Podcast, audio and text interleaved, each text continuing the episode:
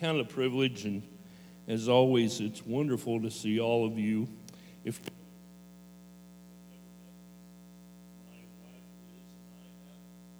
in the ministry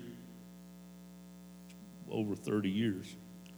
And so we've been hanging out full time now for a little over 44 years. We've been married a while. So we're doing that pretty much full time. And uh, we hang out together. It's interesting. Some of you, I talk in, uh, to a lot of couples and do a lot of marriage counseling. It's just part of my job. And and uh, I'll talk to couples that have been together and they've kind of been in uh, each other's presence a lot and they're getting on each other's nerves. And actually, I think Liz and I have worked side by side almost every day of our life for about 25 years. Every day we go to work together, you know what I'm saying? And it, it's, it was uh, and has been uh, the joy of my life. I uh, wanted to share something with you today. Um, I know that you're in a series about the transformation of the mind, having a new mind, and there's not a better scripture in the Bible that talks about the mind than in Romans. If you'll turn over there with me, they're going to put it up on the uh, screen there for you. You know, so many of us, we've gone through so much. I mean, realistically, being in ministry for quite a while, a, a, large part of my ministry at our church is I'm the family pastor. I do a lot of the counseling, I do um, a lot of the compassion ministries. And if you just kind of pay attention, you learn some stuff, right? Gosh, you just hang out long enough, you're going to learn some stuff. And so I'm coming from a point of view of, of things that I've learned things that I've seen. I want you to know this scripture is not just for you, it's for all of us. The scripture here in Romans 12, 2 says, Do not be conformed to, the, to this world, but be transformed by the renewal of your mind, that by testing you may discern what is the will of God, what is good and acceptable and perfect. You know, there's been a lot of stuff going on over the last four years. I don't have to tell you because all of you have been affected in some way or another. Man, we have been through some of the most traumatic times in history when it comes to just the government of our country. We have seen upheavals, we've seen things that many of you have never seen before. I unfortunately came from the 60s, and I remember a time when there were several things going on that was troubling. But many of you, we are we're experiencing new things, and the last four years have been difficult. You know, Paul is speaking here, and Paul is talking about a time that wasn't easy for him either. Paul is speaking about the, to the Romans. And this is right after the death of Jesus. And Paul has been sent here as a mission and as a mission to share Christ with these people who were in so much opposition. You realize that the Romans didn't have one God, they had many gods. And a lot of oppositions come from people who don't know God at all. He also dealt with people who were, were from the Jewish side. And so he had this really interesting job to convince people to get along. Man, it almost sounds like a pastor. It, it's, it's difficult. You know, sometimes leading sheep is like herding cats. And he, you ever had a bunch of little kittens running around trying to get them put up? Oh my gosh. And there's something you learn about sheep they bite. They bite, sheep bite, and you got to be like Jackie Chan up here, you know, with your little staff. I mean, it's difficult. But he had a real difficult problem, and being honest, ministry has been tough the last four years. And it thrills my heart to see new people. You know, I, I love the fact that God has placed us here in this time, in this season Yes, in, in fact, we've seen some hard things. We've seen some difficult times. Our children are struggling. They've lost two years of school. They've experienced stress that they're not used to. Their families have experienced stress they're not used to. I don't know how many of you eat. I'm pretty much assuming all of you. But you've been to the grocery store, spent a few bucks. As a matter of fact, you probably spent all your bucks at the grocery store and realized that everything is going up. And where I live in Kansas City, the uh, folks just received their new tax assessment. And guess what? When the value of your house goes up, we weren't planning on this, especially if you're retired and lived on a fixed income. Many of their house insurances have gone up six, seven, eight hundred, hundred dollars, and they are saying, "Where am I going to get this money?" There's a lot of surprises going on, isn't there? And I can tell you that the transformation of the mind is just as important today as it was in the days that Paul quoted this to us and gave it to us to be recorded so that you and I, we go through our times of struggle, we can understand what it's like to live in a hard time and what to do and how to deal with it. Paul says we're to be transformed by the renewing of our mind.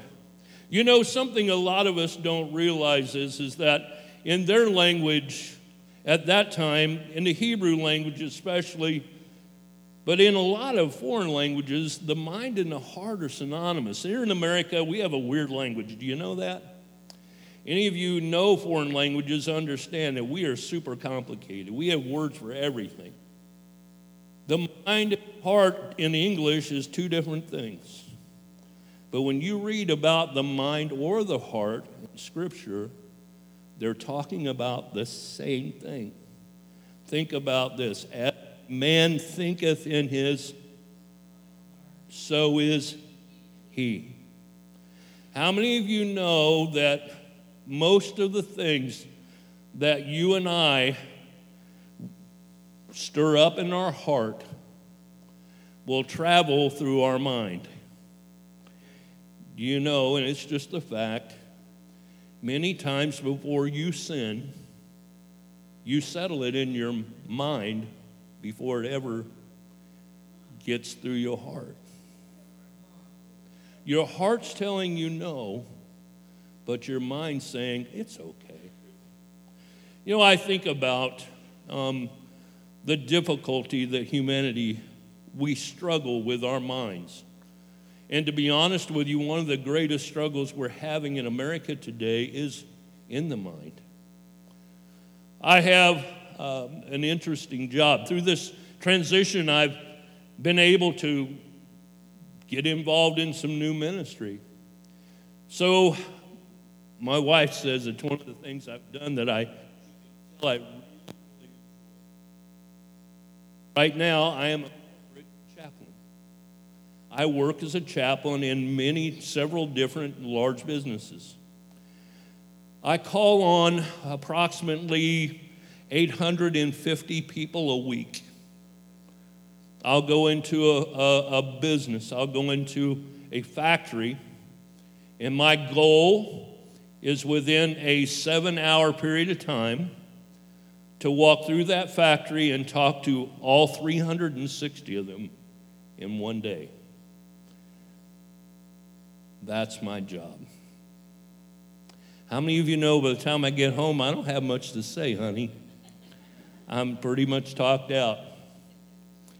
And what's really awesome is, is that you know and I know I, there's no way I can make it. Now, when I first got there and got to know them, getting to know people, how many of you know memorizing for a guy my age 360 names in one factory is a job? You have trouble remembering people you meet, and there's only a few hundred of them. Think about I'll go to one place, there's 360 people, and then I'll go to another factory, there's 320 people. Do you know the most important thing you can do to, to form a relationship with another person is to remember their name? Now you know what my job is like. Not only do I need to remember their names, I try to remember their wife's names and their children's names. So, can I just tell you something? You have to be intentional. It has to be something that's in your heart. If it isn't in my heart, it's never going to make it to my mind. Does that make sense? I can't do it unless my heart is in it. And so if you are living in these days and you're, you're going through everything that everybody else is going through, I have good news for you. The Lord will help you to accomplish it if you have the right heart. So, as we talk about the mind, don't forget that the heart is all about it. As a man thinketh in his heart, so is he. Out of the abundance of the heart does the mouth speak. You ever feel like cussing? Listen, in my heart, I know cussing is wrong. But sometimes I remember the words. I do. I've been a minister for 30 years. Sometimes those words come right on, but you know what I'm talking about? You know, I'm no different than you. It's easy because we're all human. We've endured these things, and our resilience is kind of wore out. You know, as we go through life and you grow and go through things, we build up resilience. Anybody know what I'm talking about? You kind of you toughen up a little bit. It's my job to toughen up my grandkids. I kind of look at it as my job, right? I know if we could, we would bubble wrap them, right? But they can't be bubble wrapped all the time.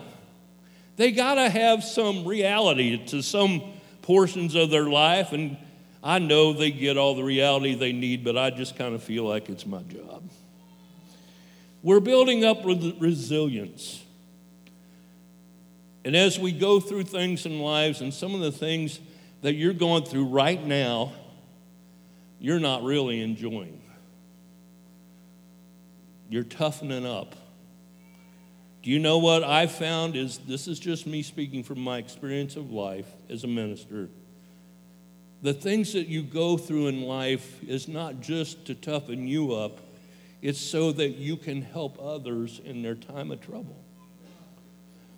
You see, as we think, we're in America and we think about ourselves a lot. But believe it or not, the things that you're going through is not just for you. It's for your family and your children and your grandchildren. It's for the people you work with. When you go into your workplace, you know what I found is, is that people are not opposed to Jesus at all.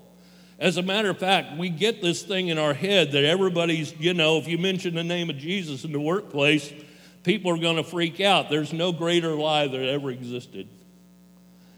I go to workplaces and I talk about Jesus all the time. And you know how many people I've offended?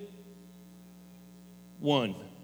But I did not offend them. They just simply said, and you know why it went this way? Is because I spent time building a relationship with this person before I ever dumped the Jesus thing on them. And I had a relationship with him, and she said, You know what, Al, I, I, I hear what you're saying, but I had a really bad experience with some people in a church one time, and I just have really cut off my ears to people talking about Jesus. And I said, Well, you have the same problem that I did when I first went to church. I loved Jesus, it was people I didn't like. I, I didn't, I told the pastor, I said, I love Jesus with all my heart. I hate people. My pastor looked at me and says, Al, you got a problem. I said, I know. What do you think I'm at the altar for? I'm talking to you. Help a brother out. I'm just saying, I got a problem. And some of you have the same problem. Do you know something? A large part of the world has the same problem. They just haven't seen the real Jesus. They haven't seen Jesus in a way that they understand without being condemned and felt like they're worthless human beings. You know something, when you instill value in something and it tugs at your heart, the first thing you do is place value on it. And when you have value on it, some people say, well, you just got to love me the way I am. No, I don't. I can kick you to the curb if I want to. I didn't got no investment. If I just met you, why do I got to put up with you? The truth is, is that anytime we talk to someone, we actually need to invite ourselves and have them invite us into their lives. We can ask questions, they can say no. But many times, whenever they're talking about a problem with their marriage or with their life, I will simply ask them, Do you have a relationship or a faith journey that you have with Jesus? They're not offended by that. And they'll simply say yes or no. I said, Would you mind if I share something with you? They look you right in the face and say, No, please do. You see, they're asking you for help. And I want you to know something that this transformation of the mind and the heart is majorly important. We've all been threatened, we've all experienced hardship, we've all had trouble in the last four years. And I'm telling you with all my heart, there is a world who is desperate to hear what you have to say.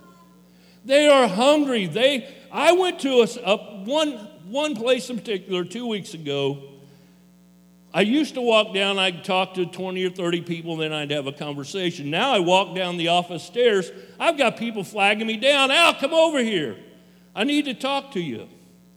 About three weeks ago, I just walked down the stairs and I walked by, and the training supervisor came to me. He said, Al, I, I need to visit with you if you got a chance. So I go back to his office. He looks me in the face and he says, Al, I have made some huge mistakes. He said, My grandfather died, the, the man who raised me. And when I found out he died, it just crushed me. And I got stinking crazy drunk. My little boy saw that, and I feel like such a failure. And I said, You know what? I believe that as hard as that is for you to admit, there's reasons for the way you reacted. And I began to ask him about his grandfather.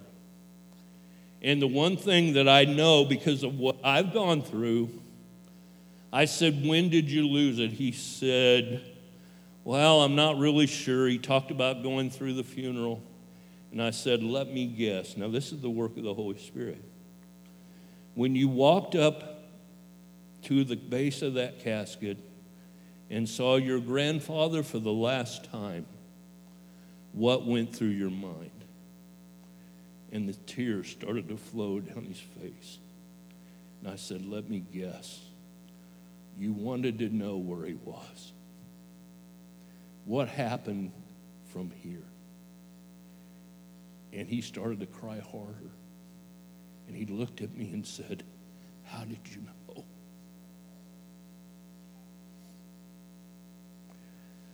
You see, there's one thing we can be really tough about.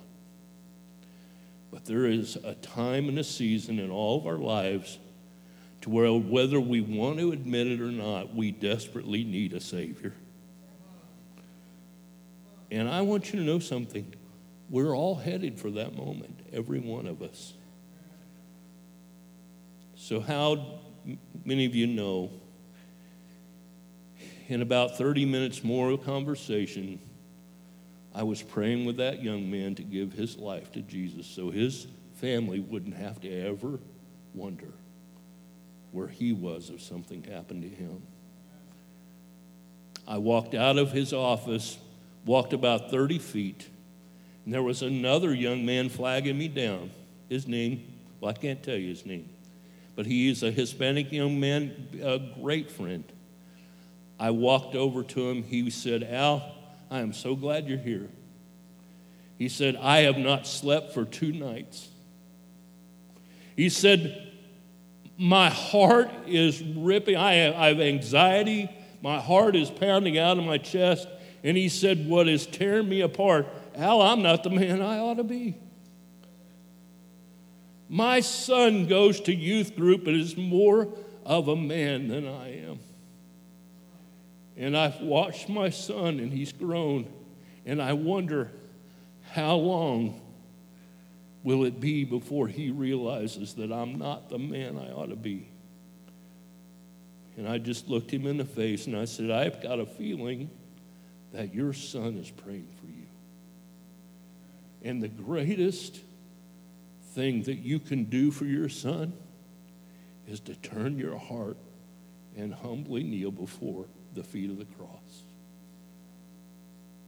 He prayed and gave his life to Jesus. I'm normally there for six and a half hours. I've already taken up three hours of my time. I have a lot of people to talk to. Guess what? I didn't make it. I didn't make it. But guess what?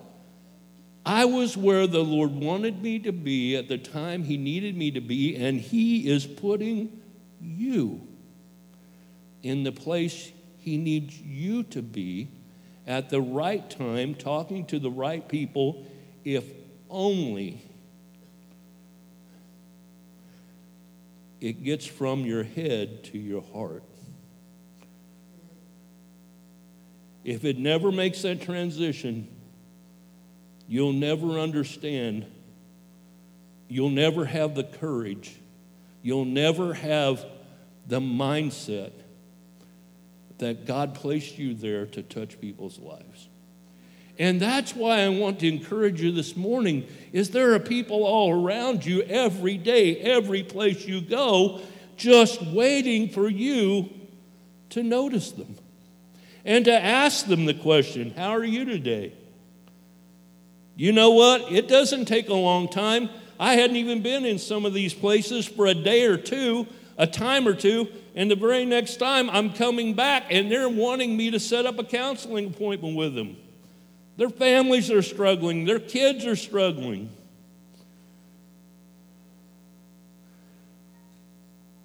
So, in these new areas of ministry, the the thing that I'm realizing is such an amazing problem that is another area we need to talk about this morning. The transformation of the mind realizes one thing we're all looking for a king. There is a God shaped hole in every man's heart. You ever heard that? There's a place where God dwells. Even with Adam and Eve, can you imagine Adam and Eve in the Garden of Eden, God saying, I'm going to give you everything you need. I'm going to take care of you. You're just going to take care of this. Every, we're going to come and we're going to walk in the midst of the garden every day. I'm going to love you. You're going to love me. I got one thing I'm going to ask you not to do. As a matter of fact, brace yourself. I'm telling you not to do it. What? You're telling me I can't do something? You mean that nasty word obey? I got to obey. I'm sure they looked at each other. Ah, he done said he's going to take care of everything else. We can surely do this. I'm sure Eve looked at Adam and went, Ah, no problem. We can do this. Don't worry about it, God. We got this. Until one day they were distracted. Anybody ever get distracted? Ooh. Now, getting distracted is going to cause you some problems.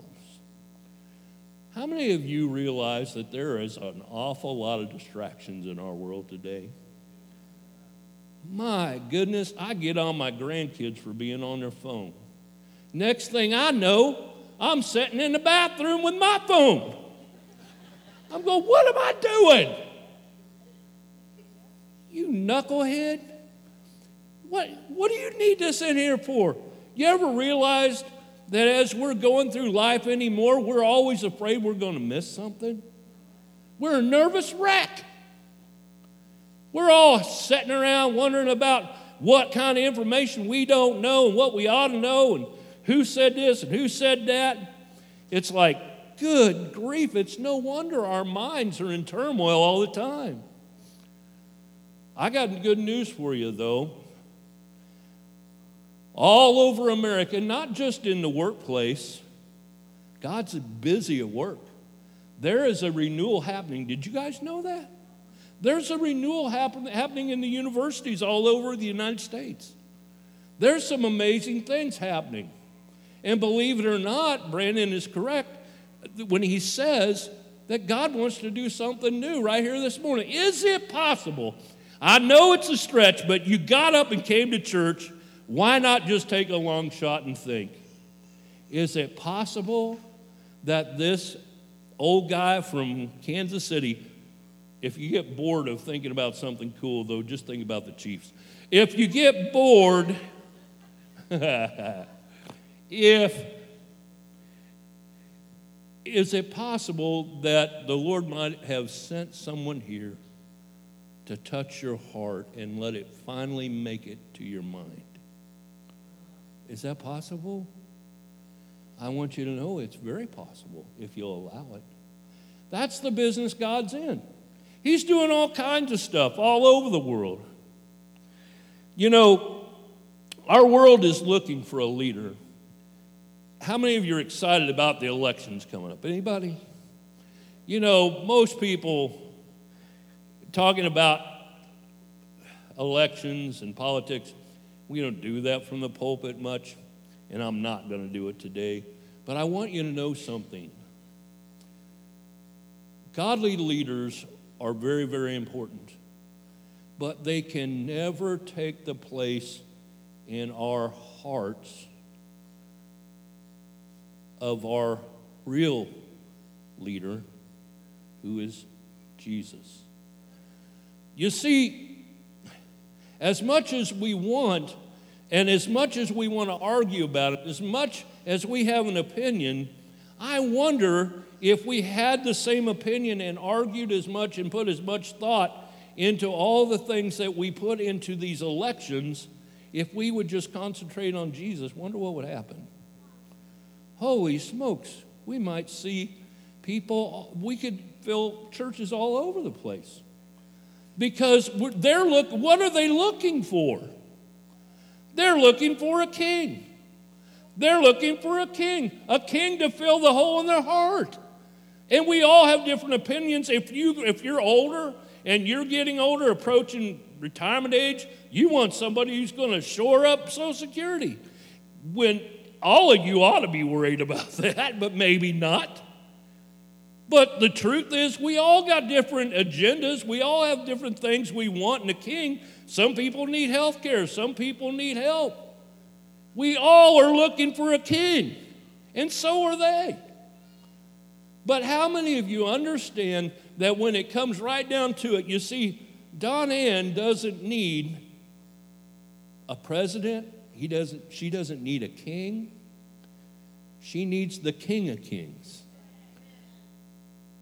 Whenever we're faced with the really important things in life, we don't need an earthly king, we need God as king.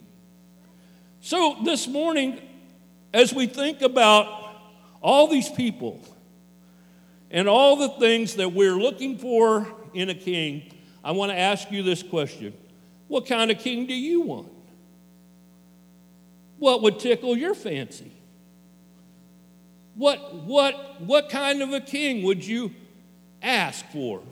And what qualities would you look for?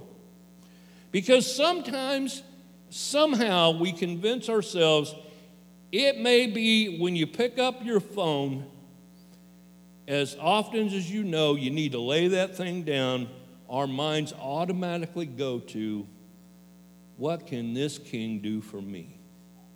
Right? What can a king do for me?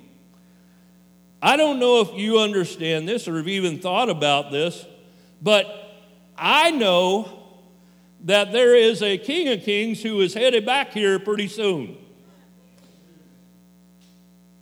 First of all, he's going to catch the church up in the air. He's coming back for his church. He's not going to put his feet on earth. That comes a little later. And when Jesus comes back and puts his feet on earth, guess what's going to happen? Every knee will bow, every tongue will confess that he was king. It's coming, it's going to happen. You know, it's really funny to me, all the things that we see on social media, we see on television, all the movies. It's just so comical. How many of you um, love the movie Wakanda? About Wakanda, right? Black Panther. So listen, how many of us don't want Wakanda forever? We all want Wakanda. We all want the Black Panther. Right? How about this one? I just can't wait to be king. Nobody say do this, nobody say do that. Free to do it all my way. Right? How about Hakuna Matata? What a wonderful phrase right? Hakuna Matata ain't no passing phrase, means no worries for the rest of your days. It's our problem free philosophy. Hakuna Matata kind of stirs your heart, doesn't it? I love that song, don't you? I'm just saying, I can just think about, no, forget it. I'm not going to tell you. Sometimes my mind does weird things all once. So think about this. If we can't get to Wakanda, if we just can't make it to Wakanda, we're going to fire up some video games and we're going to blast some folks. We're going to do some Call of Duty. We're going to do all kinds of these wonderful things that help us feel like we're King of Kings. We're the ones who can't be defeated. It all sounds good, right? You know, the sad thing is, is that we have a lot of the kids who are clicked into this, these games, Fortnite. People are tied up in anime. How about the zombies? Zombies. Everybody's all about the zombies, the zombie apocalypse. Do you know what? We're all convinced of all these different things, and we spend so much time thinking about all this stuff. Do you know that there is a real world that's around us all the time? And most of the time, there are generations of people who are totally unaware that it even exists. It's called the outside, outdoors. Out. Oh, you thought I was going to be spiritual, didn't you? You thought I was, see? See, I'm human just like you. It's outside. All these pasty kids walking around, get outside. Get some sun. It makes you feel better right? Do something. Put that game down. It's outdoors is where it's at. Right, Daniel? I'm telling the truth. Yes, you are correct. There is a spiritual world that's around us all the time. But here's the sad thing that we don't understand when we're working with generations of people who are not even aware of the amazing thing God's have done even outside,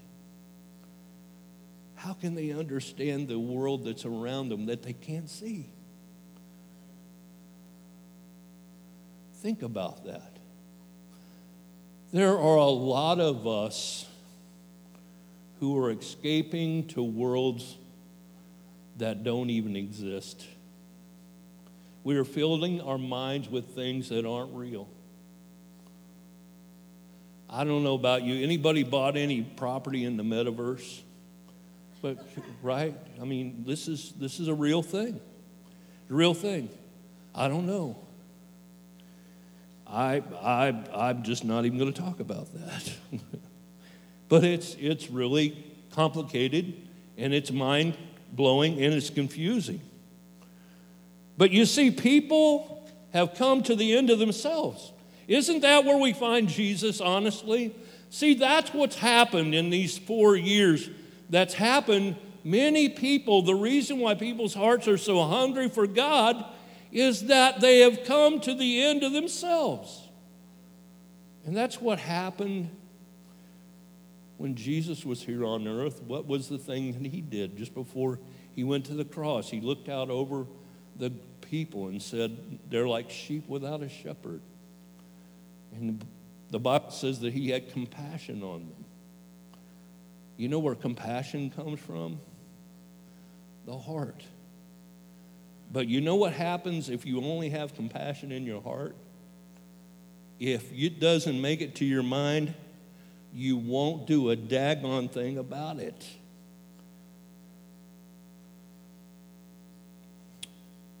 I had a real serious moment here a few years back. I was asked to help with a ministry called Senior Commodities.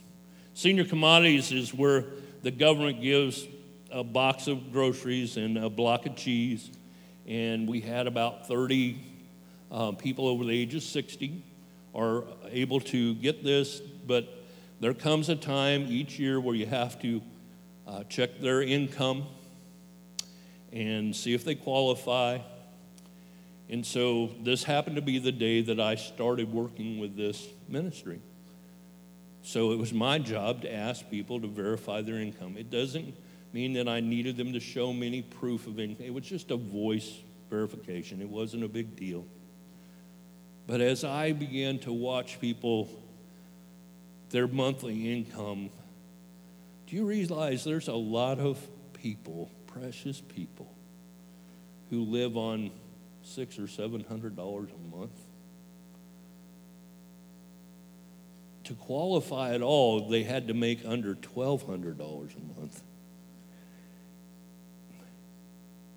It, it, it shook me. How is this possible? in a world that has as much as we do and gives away so much and has so much extra, how can we treat our senior citizens like this? It is evil and sinful. And I told the people, this was the day I was taken over. If I don't, if I can't accomplish anything, I'm going to change this.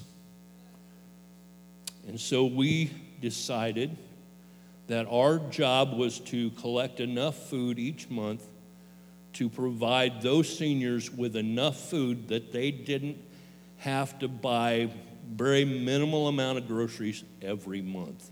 So when they come now, they get three grocery bags full of food, their box of food, they get milk and eggs, they get bread, they get everything that they need to get them through a month. And guess what happened? when you start treating people like that, we started out with 30 people, now we've got about 140. And you go, well, how does that happen? You know what? If I'd have thought about how it was going to happen to feed 140 people when I started, I would have never started because in my mind it's impossible. But in my heart, I knew I could do it. You see what I'm saying? A lot of things we don't do is because in our hearts we feel it, but in our minds, our minds, the enemy tells us it's impossible. You're talking about a new car. I know you've had some new cars, but guess what? It's different when it happens to you. Just about two months ago, I was wanting to get a different car, so I wasn't putting all the miles on my car. My, my newer car, because I, you know, putting a lot of miles on a newer car isn't a great thing, and I was doing a lot of driving.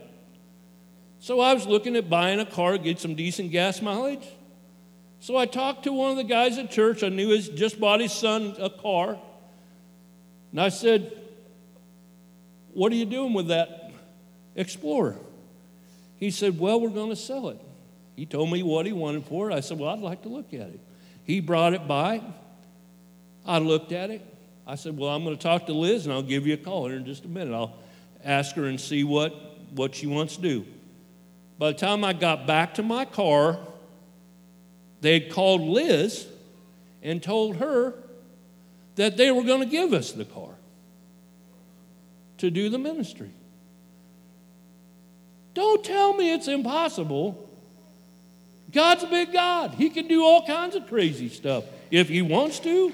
Don't put a limit on God and be afraid. If you're saying, well, this guy is such a crazy dude, he's never going to want to hear about Jesus.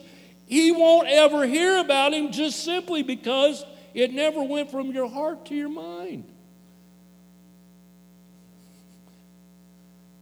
It's a big transition, but it can change a lot of things.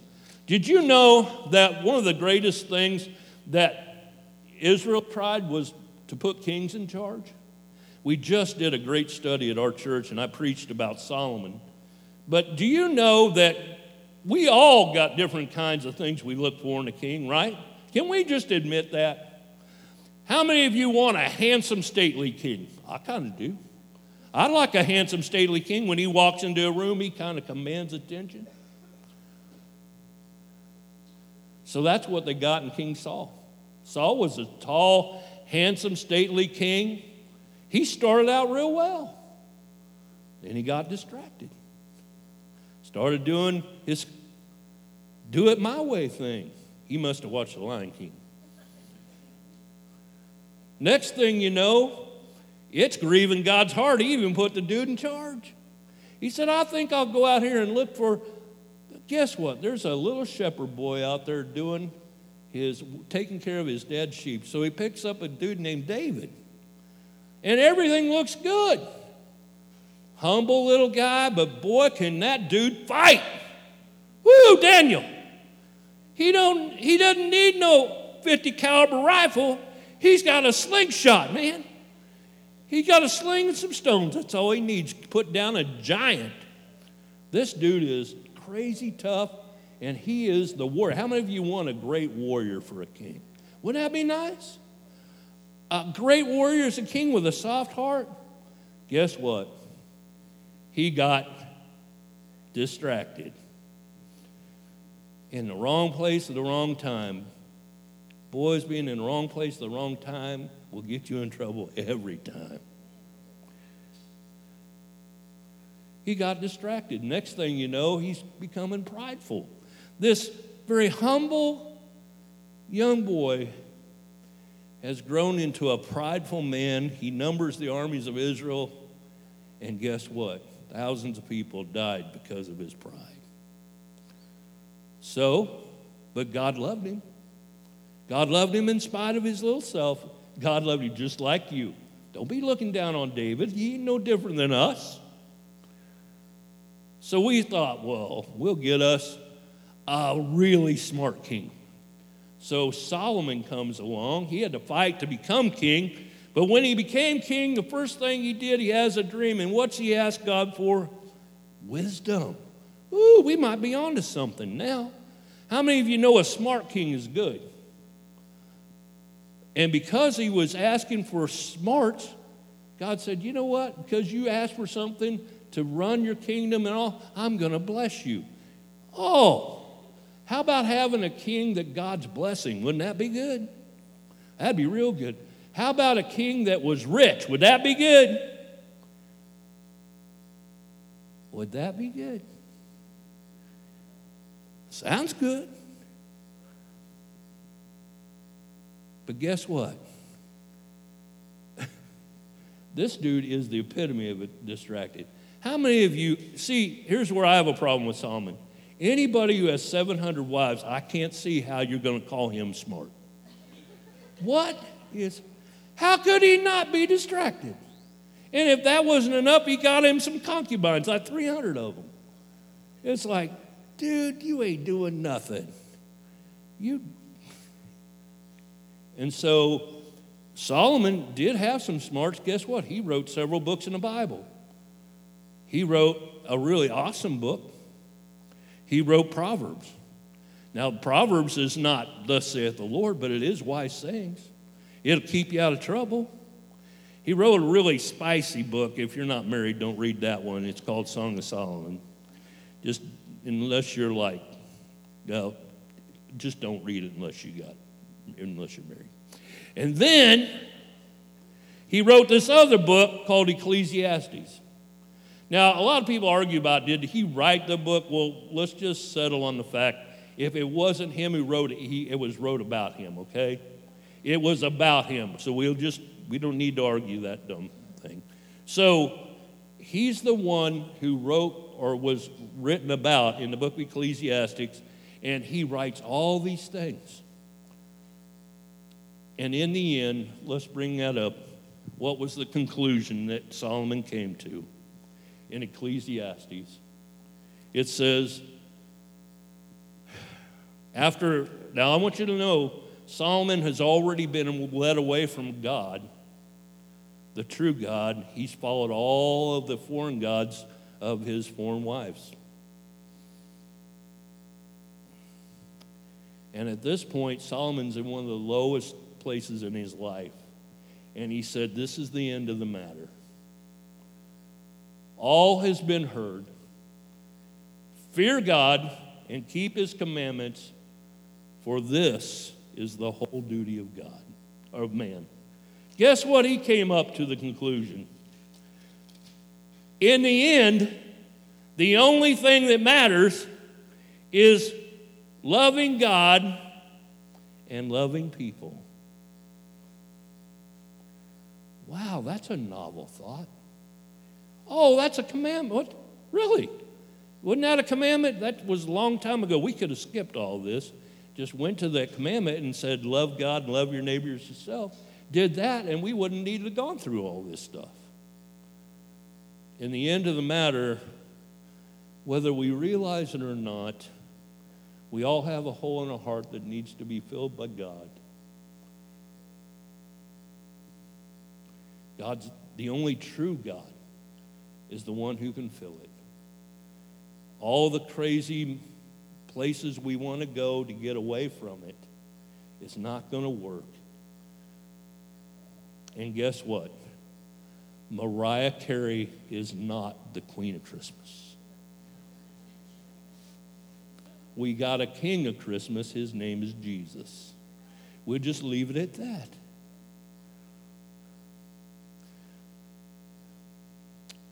God promised a lot of wonderful promises. When he told the nation of Israel he wanted to be our king, I'm going to skip all of that just to say this. Listen, God's deal is the best deal. God said to the nation of Israel, If you'll just let me be king, I'm going to bless you when you're coming in and you're going out. I'm going to bless you in your fields and your barns. I'm going to bless you in everything you do. That sounds like a pretty good deal, doesn't it? Until Jesus came. And guess what the deal is we have now?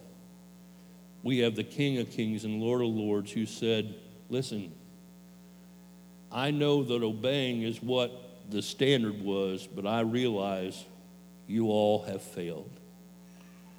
So I'm going to make a way for you. God so loved the world that he gave his only Son, that whosoever would believe him would not perish but have eternal life. And that is the conclusion of the matter this morning. If you would, bow your heads.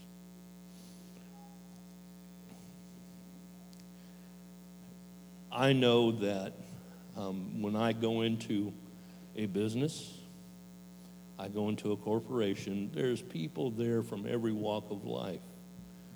It's really no different here. I don't know about you, but my resilience, my little bank account of resilience, has been ran pretty low. I've stored up resilience, but I'm kind of tired. How about you? Are you pretty tired from dealing with all the crazy things that have happened and you just don't know if you can make it any further? I need one more crazy thing to happen, and I feel like I'm going to fly off the edge. With every head bowed, nobody looking, I just want you to raise your hand. Say, Al, I am struggling, and I need some relief. Thank you. There's no shame in this. I'm telling you, there is a large part of us who are right there in that boat. Okay, you can put your heads down. Now, listen, those of you who didn't raise your hands, I want you to know something. If you're not there, you could be in the next couple of weeks. But while we're strong, could we pray for those who raise their hands? Isn't that what the body of Christ is for? For all of those who have raised their hands, I don't want you to say a word. Let us pray for you. Are you ready, church? In your words and in my word, we're just going to pray all together. You pray, God doesn't get confused. You pray in your way, I'm going to pray in mine. But right now, we're praying for all of those who are just about at the end of their rope. Father, I love you. God, I know that the struggle has been long and it's been hard. There's so many of our precious people who are hurting. There's no shame. There's no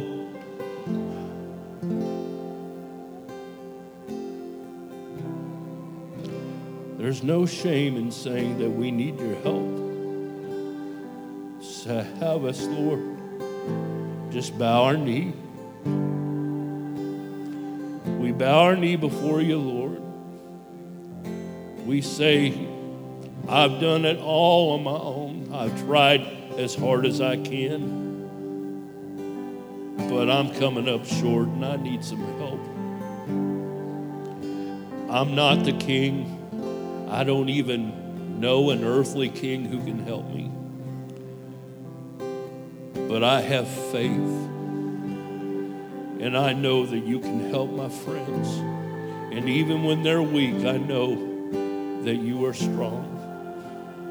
So I ask you, Jesus, that you would touch each and every situation each and every heartache, each and every mind that is troubled, each and every circumstance that is weighing them down. I ask you, Father, that you would embrace them, allow them to know that your loving arms is around them, your presence is real, and you're right here with them. I ask you, Jesus, to move mountains, to move, just to make ways where there doesn't seem to be any way, perform miracles in their physical body and in their mind. I ask you, Lord, that you just simply be the same God to them you've always been to me. God who is very present in a time of trouble. I ask you this in Jesus' name. Maybe you're here this morning and you'd say, I have tried it all my way. I've tried to be king. I've made commitments from my heart, but it's never reached my mind. I need to transition from the disconnect between my heart and my mind, and I need to be and to understand and to realize that you're king and I'm not. I need to understand what it's like to be a child of God. I need to accept you with my whole heart, with my whole mind. How many of you'd raise your hand with every eye closed, every head bowed? You'd say, I've made commitments with my heart, but it's never reached my mind. But I needed to reach my mind this morning. Is that you? Just raise your hand. Thank you, guys. Thank you. Thank you. Father, there are hands raised. And we don't have anywhere else to go but to you. We realize that, but Lord, help us to understand it in our minds. The Bible says, Your word declares that to be transformed by the renewing of our mind so that we can know what is good and what is the perfect will of God. Help us to not be transformed to the way of the world, but transform our way of thinking so that it is automatic for us to stop turning to ourselves and to earthly kings, but to put our faith and trust in you as they've raised their hands, I ask you, God, that you would transform their mind. If you raise your hand, pray with me. Let's just pray together. Dear Lord Jesus, you are the King of Kings. You are my God. I put my faith and trust in you. You are God over my mind. And you can cleanse my mind and you can help me to transform it, to think good thoughts, to put away harmful things. Help me, Jesus, to be healed.